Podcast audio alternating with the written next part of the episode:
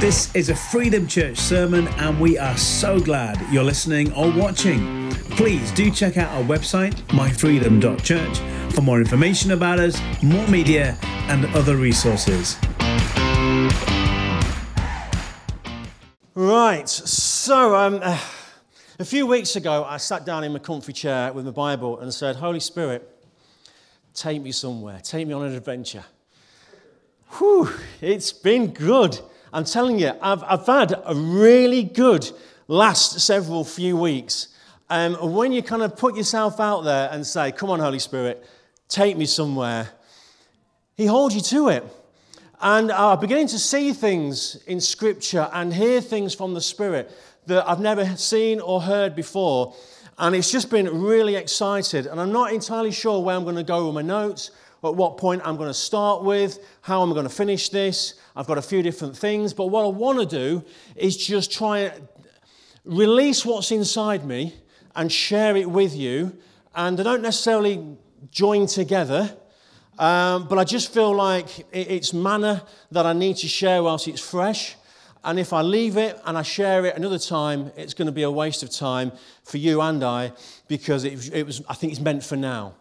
So, um, one of the things that uh, I really felt the Spirit challenged me on is I was, I was reading uh, John 11, and it talked about uh, Jesus got to hear that Lazarus uh, has died.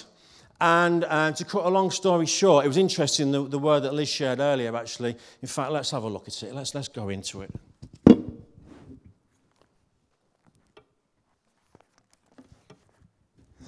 All right, so John 11 11. Uh, these things he said, and after that he said to them, Our friend Lazarus sleeps, but I go that I may wake him up. So, this is something I was going to share, but this is not the bulk of the message this morning. But it ties in so well with the Jairus' uh, daughter story.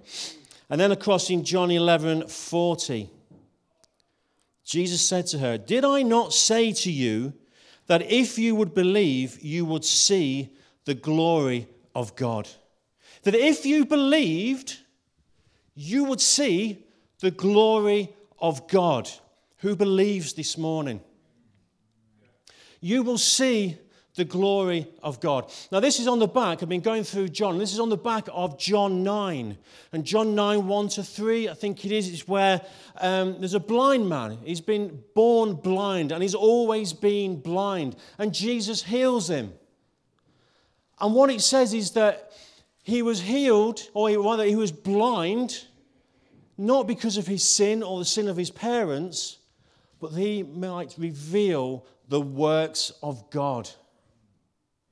And this is something I shared in a prayer meeting the, the, a few weeks ago now.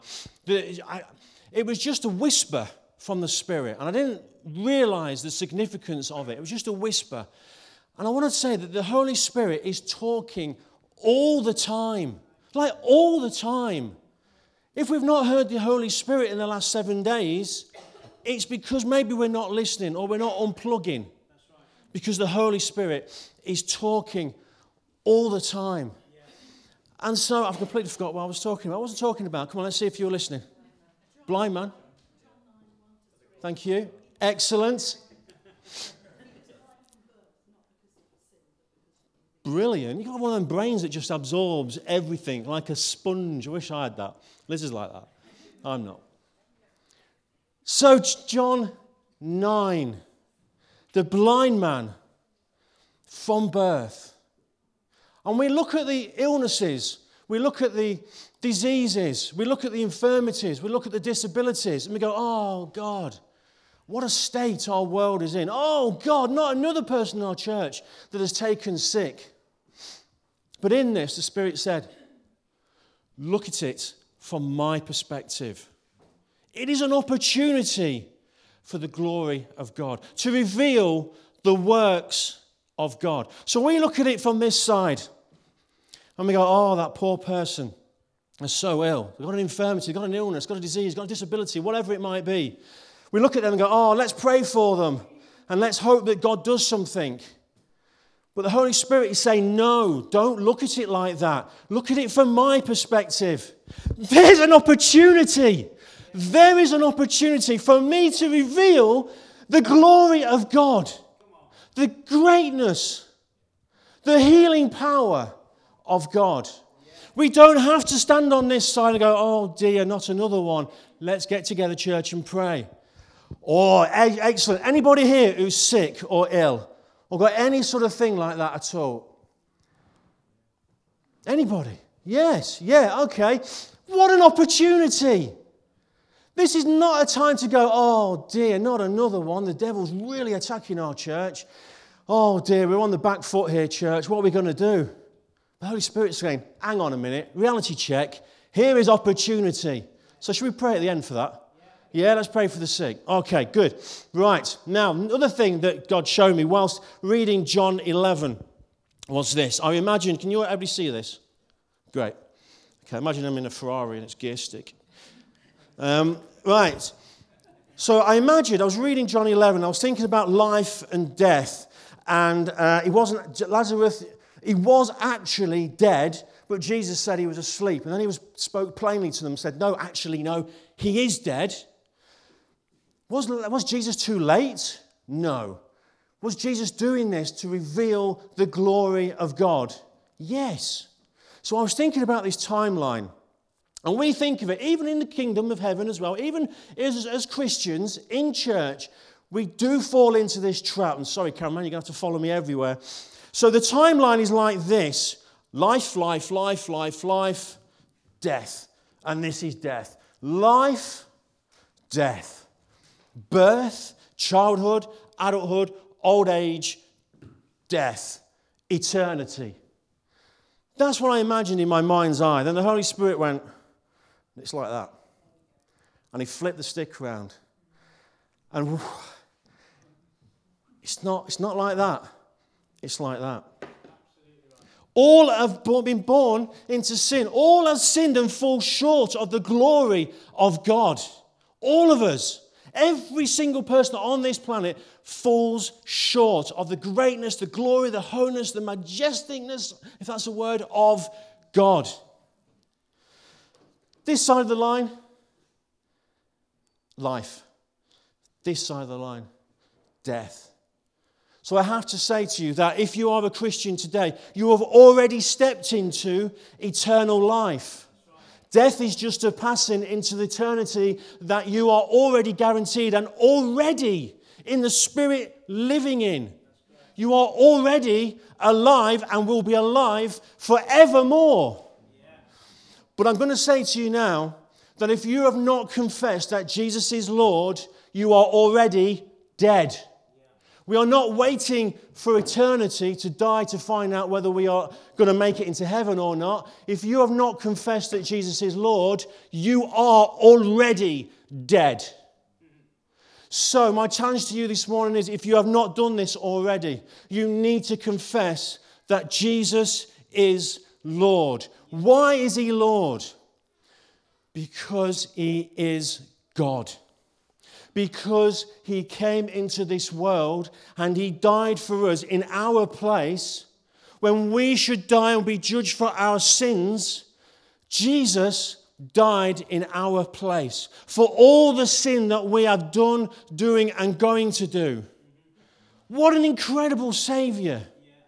That He stepped into our mucky, dirty, dark world that He created in likeness and glory and to be a wonderful place, we screw it up. And He didn't wash His hands of it and walk away and start again on Mars. But He went, No, I have a plan and I have a destiny for the people. But we have a choice. We can continue to travel on this uh, line, this path of life, but you're already dead. There's no hope for you. There's no gamble when you get to the judgment seat and you stand there before Almighty God. You're not going to convince God that you're going to get into heaven based on anything that you have ever done that you consider to be good. There is nothing that we can do as human beings that will credit us into heaven. So if you have not confessed that Jesus is Lord, you are dead already. You are dead in your sin. That is your timeline and that is your destiny. Hell. Separation from God. Hey, stay as you are because you're already separated from God. You don't have a relationship with God. You are dead already. But if you confess that Jesus is Lord, let's have a look at Romans I'm well off script here. Who cares? Who cares? Probably not even going to find it now. There we go. Romans 10, verse 9 to 13. Has anybody got it and wants to read it nice and loud for me? Yeah, go for it, Nick. Do you want the microphone? Yeah. Sorry, what verse was it? 9.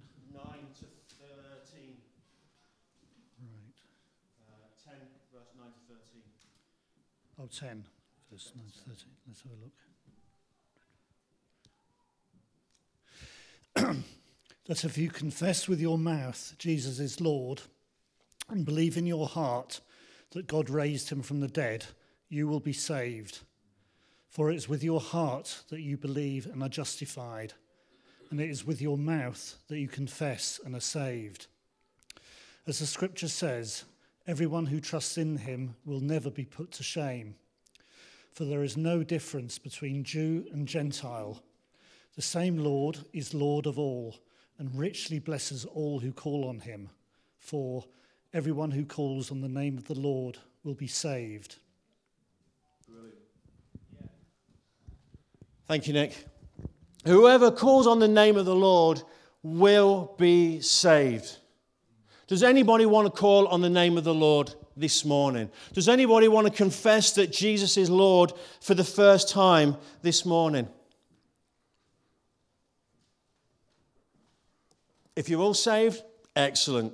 If you've not, you carry on with that gamble of life, but you will go to hell, I assure you. So let's have a conversation afterwards if you want to make uh, a decision to follow Jesus this morning.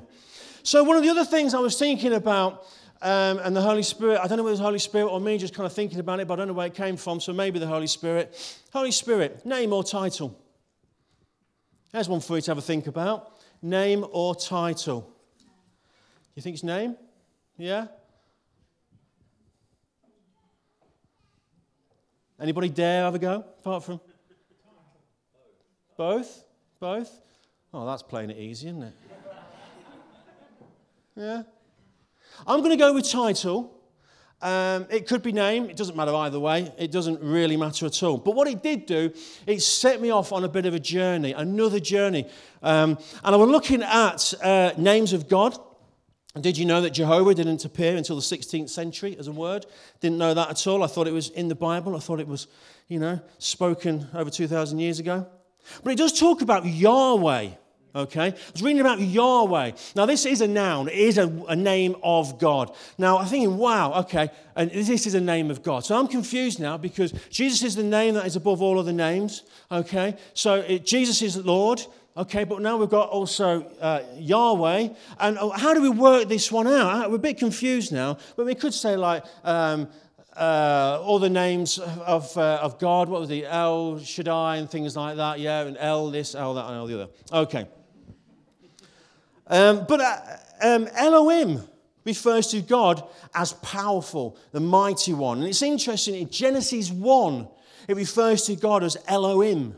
Okay, God, the Almighty One, the one who creates. But then in the next chapter, Genesis 2, it talks about, or it refers to God as Elohim, um, Yahweh.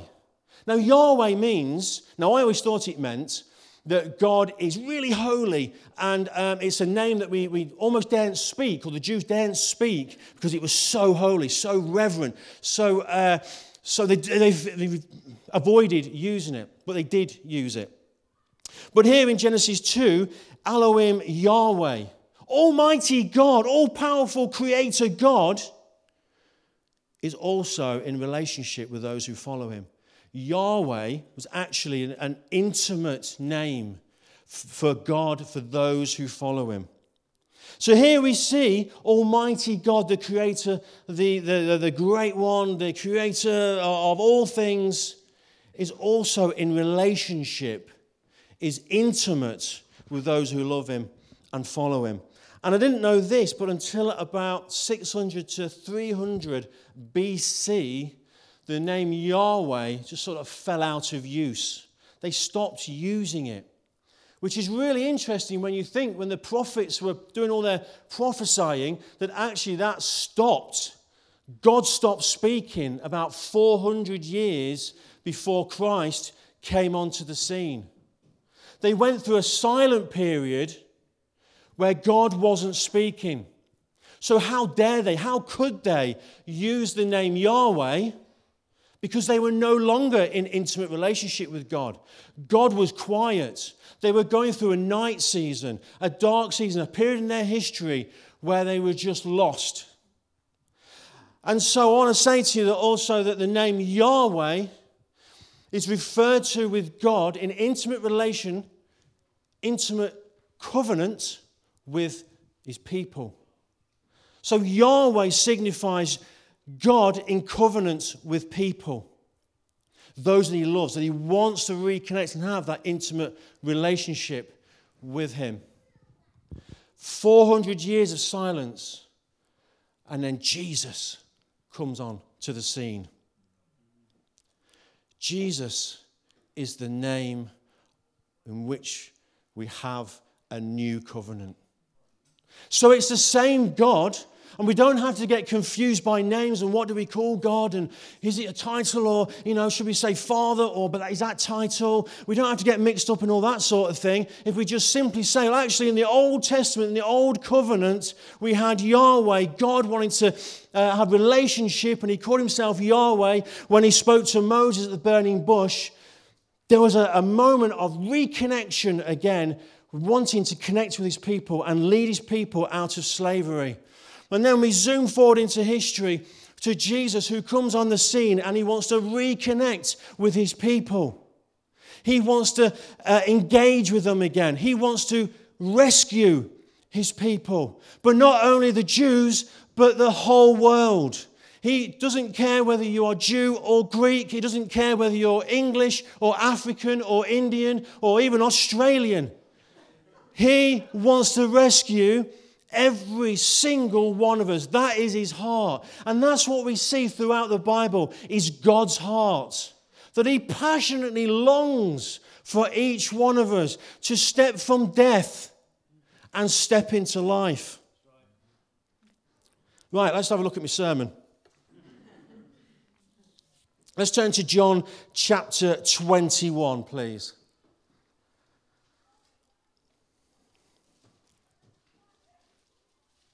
So God gave me um, a, word, a picture during um, a, a, prayer meeting, um, the last one that uh, I was at. And uh, so when I'm sitting down saying, okay, God, what do you want me to preach about? Um, I looked at John 11, I looked at others that I've been reading that inspired me, that God's spoken to me about. But then as I looked at this one, it just seemed to unpackage and unpackage and unpackage. And I thought, okay, God, so this is what you want me to talk about. So, John chapter 21. Um, have to get my spectacles out for this one. Well, what I'll say is, if you look at the end of John chapter 20, that seems like the ideal place to finish a chapter. Because it says, And truly, Jesus did many other signs in the presence of his disciples, which are not written in this book. Verse 31. But these are written that you may believe that Jesus is the Christ, the Son of God and that believing you may have life in his name. Well, there's that theme again eternal life. But then we go into uh, John chapter 21, and it's kind of like saying John's inspired by the Holy Spirit to write about the restoration of Peter. So the last encounter for Peter really was, apart from seeing him in the, uh, the upper room with the other disciples, was denying Jesus at his, at his trial when he's being led out. And Peter denies Jesus three times. And that's significant, and we'll come to, back to that in a bit, unless my time completely runs out. But let's have a look then at uh, chapter 21, verse 1 to 17. After these things, Jesus showed himself again to the disciples at the Sea of Tiberias, or the Sea of Galilee. And in this way, he showed himself, Simon Peter, Thomas, called Didymus, Nathanael of Cana in Galilee, the sons of Zebedee, and the two others of his disciples were together. Simon Peter said to them, I'm going fishing. They said to him, We are going with you also. They went out and immediately got into the boat, and that night they caught nothing. But when the morning had now come, Jesus stood on the shore, yet the disciples did not know that it was Jesus. Then Jesus said to them, Children, have you any food? They answered him, No. And he said to them, Well, cast the net on the right side of the boat, and you will find some. So they cast their net, and they were not able to draw in because of the multitude of fish. Therefore, that disciple whom Jesus loved said to Peter, It is the Lord. Now, when Simon Peter heard this, it was the Lord, he put on his outer garment, for he had removed it, obviously, and plunged into the sea. But the other disciples came in the little boat, for they were not far from land, but about 200 cubits, dragging the net with fish. Then, as soon as they had come to land, they saw a fire of coals there, and fish laid on it, and bread. Jesus said to them, Bring some of the fish which you have just caught. Simon Peter went up and dragged the net to land, full of large fish, 153. And although there were so many, the net was not broken. Jesus said to them, Come and eat breakfast. Yet none of the disciples dared ask him, who are you? Knowing that Jesus, knowing that it was the Lord. Jesus then came and took the bread and gave it to them, and likewise the fish. This is now the third time Jesus showed himself to his disciples after he had raised from the dead. So when they had eaten breakfast, Jesus said to Simon Peter, Simon, son of Jonah, do you love me more than these? He said to them, Yes, Lord, you know that I love you. He said to him, Feed my lambs. He said to him again a second time, Simon, son of Jonah, do you love me? He said to him, Yes, Lord, you know that I love you. He said to him, Tend my sheep. He said to him a third time, Simon, son of Jonah, do you love me? Peter was grieved because he had said to him the third time, Do you love me? And he said to him, Lord, you know all things. You know that I love you.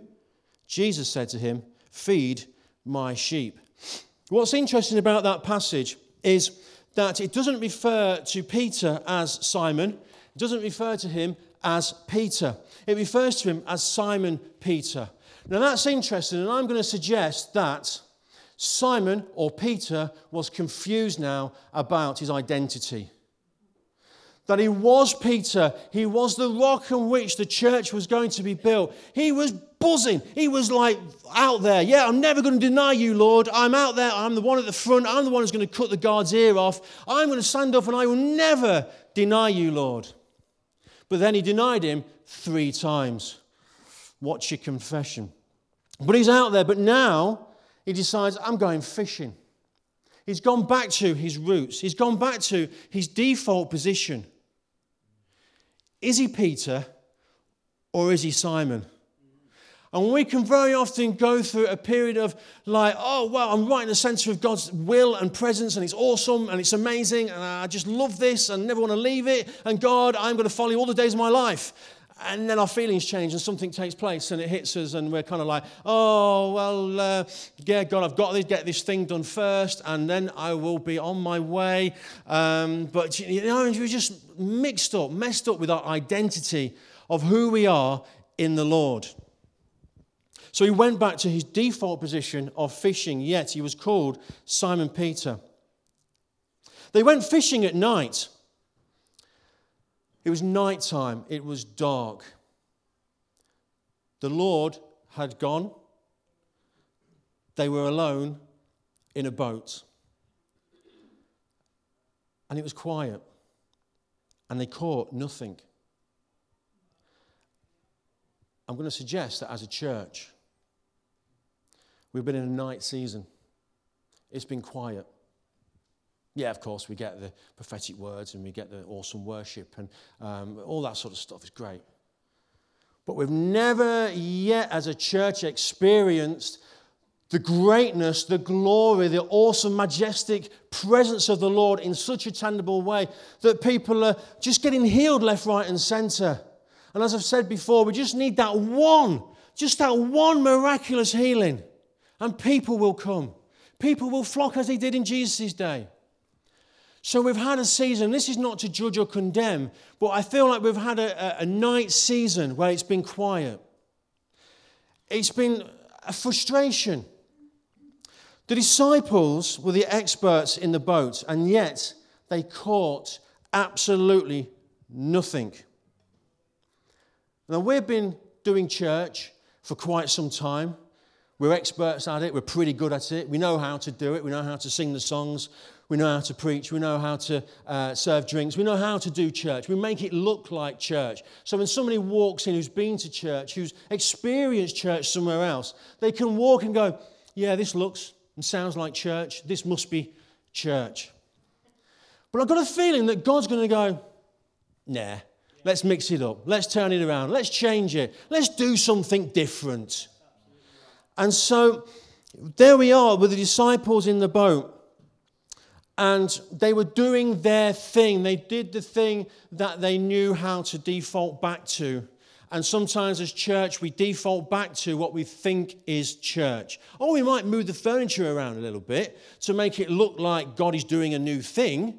But in actual fact, nah. So let's not kid ourselves. So I feel like the disciples had their night season, but it was of their own doing. And sometimes it can be of our own doing.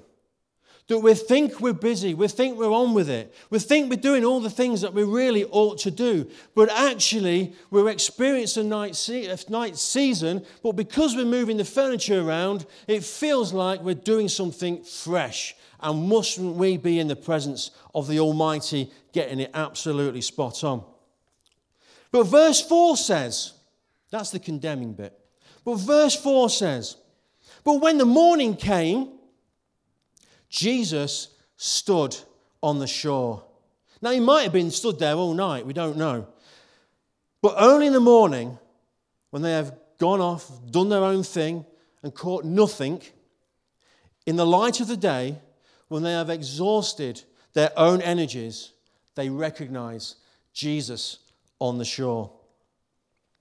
Jesus wasn't in the boat. We go off as experts in our own faith, in our own church. And sometimes it could be true to say that Jesus just isn't in the boat. But the good news is, he's nearby. He's on the shore. He's saying, Hey, children, how's that working out for you? And actually, we haven't caught anything. Are you growing? Actually, no. Are you seeing God do stuff? Not really. How's that working out for you?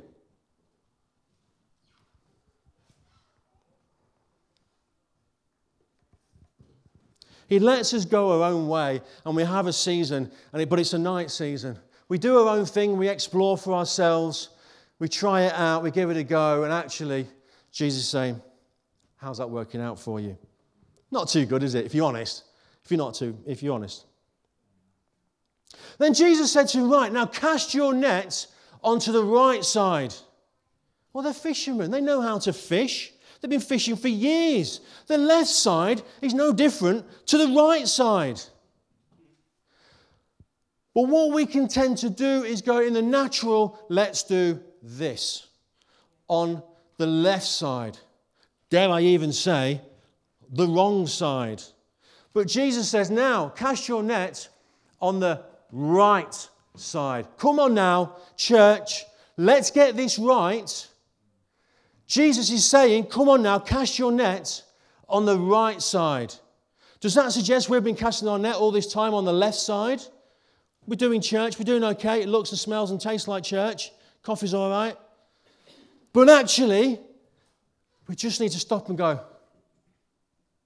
oh, right, okay, Lord that side. It's a small action. It's, not, it's, it's just so little. Left side, right side, what difference does it make? But just that following the instruction of the Spirit means we get it right. It might not seem radical. It might not be the latest move in Toronto, but if it's right here, if it's what God's saying to us here, then that's what we have got to do. I'm not interested in trend or fads. I'm interested in what the Spirit is saying. And so this message is a, a call to repentance.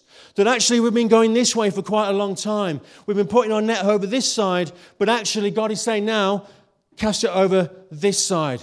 So part of this word that I had during the prayer meeting, I'm, I'm, I'm kind of like sitting there thinking, oh, God, this is, this is judgmental. It sounds critical. I'm not sure I want to share this. I'm quiet for half an hour. Uh, I'm not saying anything, not praying, not getting, looking something spiritual. And I've put my hand over the side of the sofa and I'm going like this. And I got a picture of my hand in water. And there's just fish all around it. There is fish all around my hand. And all I have to do is just hold some food out and the fish will feed. And if we just get it right, if we just hear what the Spirit is saying, then it, it, it, happens, it comes, it clicks, it comes together in a way that we could never orchestrate. It's only in a way that the Spirit, by His leading, can lead His church into. So they cast their net, cast their, so they cast even, and now they were not able to draw in because of the multitude of fish. If we just get it right, things click into place, and God moves. So, John, the, the disciple that Jesus loved, he said, Hey, it's the Lord. And Peter, I don't know what Peter was doing at this point. Who knows? Probably cleaning a net or something like I don't know, picking his nose. But he didn't realize that it was the Lord until John said, and he's like, It's the Lord.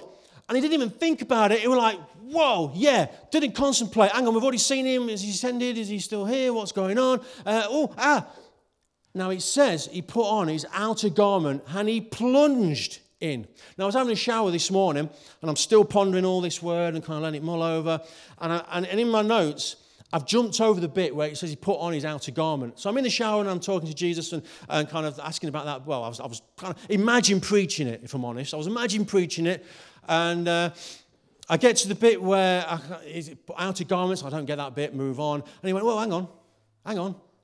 He put on his outer garments because he had no intention of getting back in that boat. He was in this and he was going. He's seen Jesus. That's the direction I'm going. Outer garment on, I'm off. And he plunged in. He had no intention of keeping one hand on the boat and one hand on Jesus. It was all Jesus. And that needs to be our hearts this morning. So if you're any doubt of your salvation, if you're in any doubt of your uh, belief in God and your commitment to God, I'm going to invite you and challenge you to take the plunge in. Take your hand off the boat, get your outer garment on, because we're going on a journey. And we're going to follow Jesus and we're going to get this thing right because we're hearing now that it's not the left side of the boat, but it's the right side of the boat. Are you with me?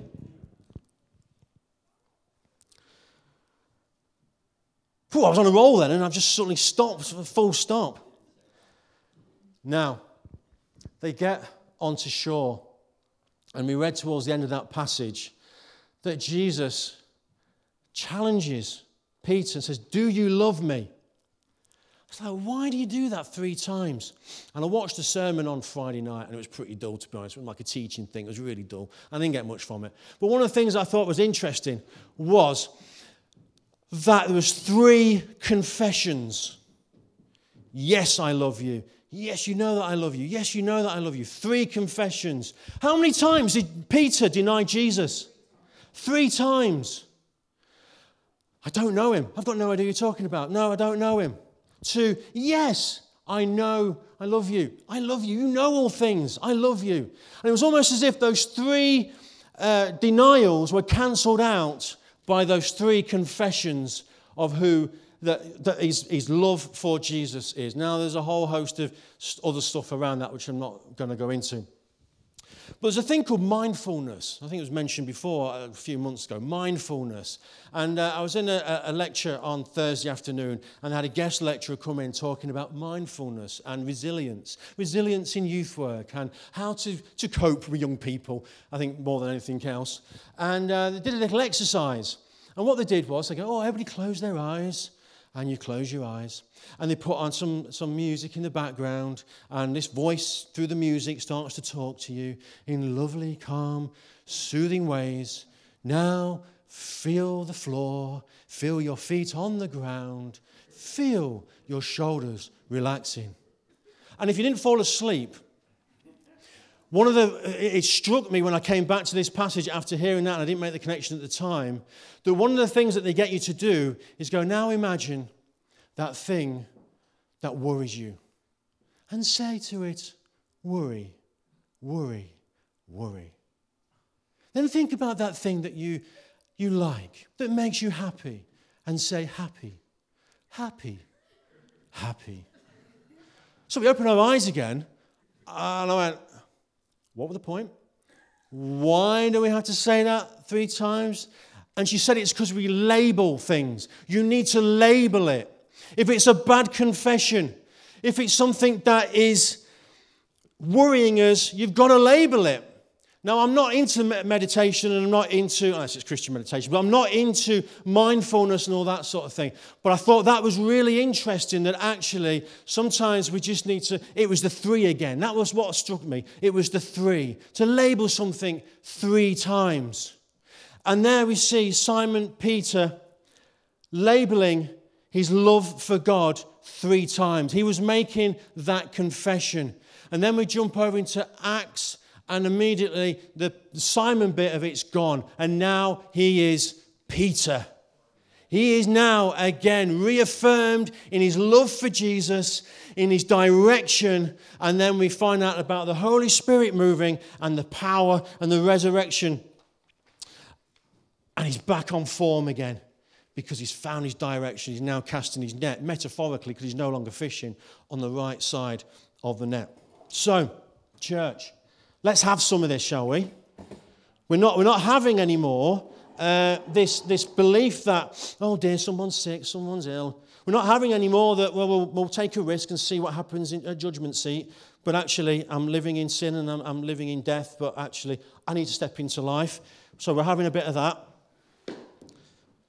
We're not having uh, negative confessions anymore but we're having confessions that we love the Lord. So, church, I'd like to stand up and we're going to close uh, very shortly.